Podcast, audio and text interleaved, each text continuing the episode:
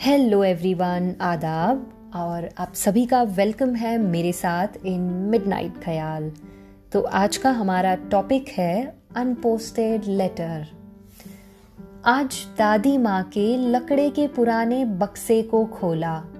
कुछ धार्मिक किताबों के बीच छिपी मेरी ब्राउन डायरी मिली, जिस पर बड़े अक्षरों से मैंने लिखा था don't you have manners do not touch this without my permission मैं भी ना।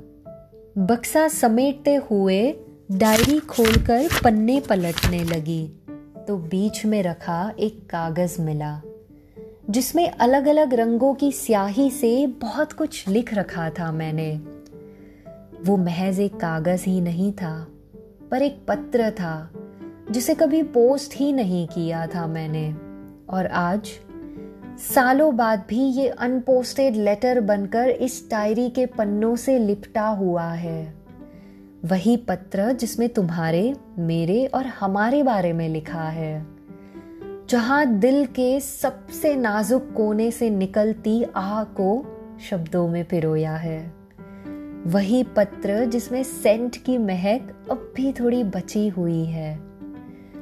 वही बर्फीले पहाड़ों में तुम्हारे संग बिताए कुछ गर्माहट के पल इस अनपोस्टेड लेटर में कैद है। शब्दों से वादी की तस्वीर बनाई है और उस वादी में एक दूसरे का हाथ थामे तुम और मैं। वही पत्र जिसमें टिपिकल आई लव यू नहीं, पर दिल की गहराइयों का ज़िक्र है। इतने सालों बाद भी आज इस पत्र को पढ़ने पर दिल धड़क सा रहा है। और वही पहली बार मिल रही हूँ ना वैसा सा लग रहा है। वही पत्र जिसमें टपरी पर खड़े एक हाथ में कटिंग चाय और दूसरे में जलती सिगरेट के साथ तुम्हारी ना कहकर भी ना बहुत कुछ कह जाने वाली निगाहें कैद कर रखी है मैंने। वही पत्र जिसमें बातों बातों में कह जाने वाली तुम्हारी कुछ कविताओं का संग्रह भी करा है। आज सोच रही हूँ कि तुम बातों बातों में कविता सुना देते थे या कविता सुनाते बातें करते थे। खैर, जो भी हो। एक अच्छे लिसनर की तरह मैंने इस अनपोस्टेड लेटर में उन सारे पलों को बयां किया है।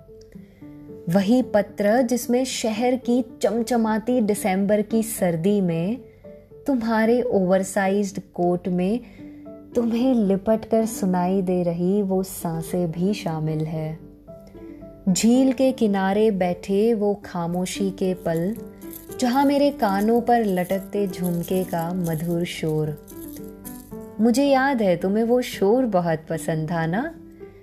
वही पत्र जिसको लिखने में मेरी कलम की स्याही ज़रूर खत्म हो गई थी, पर मेरे मन की स्याही आज भी कलरफुल और ज़िंदा है। वैसे पत्र में थोड़ी जगह कुछ रंजिशों ने भी ले रखी है। वही पत्र जिसमें समा कर रखी है हमारी पनपती चाहत को, वो चाहत जिसमें हम एक दूसरे को पूरा पा लेना चाहते थे। पर कब हम एक दूसरे को पूरा पा लेने की चाहत में जाने पहचाने से अजनबी बन गए। पर कब हम एक दूसरे को पूरा पा लेने की चाहत में जाने पहचाने से अजनबी बन गए। उसकी भी गाथा मौजूद है इस पत्र में। सोच रही हूँ कि क्या तुम और मैं, यानी हम, एक दूसरे से रिहा हुए? या हमारी चाहत हमसे रिहा हुई। आज बस ये एक गुमनाम पत्र है, जो मेरे डायरी के किसी पन्ने से हर दम लिपटा रहेगा।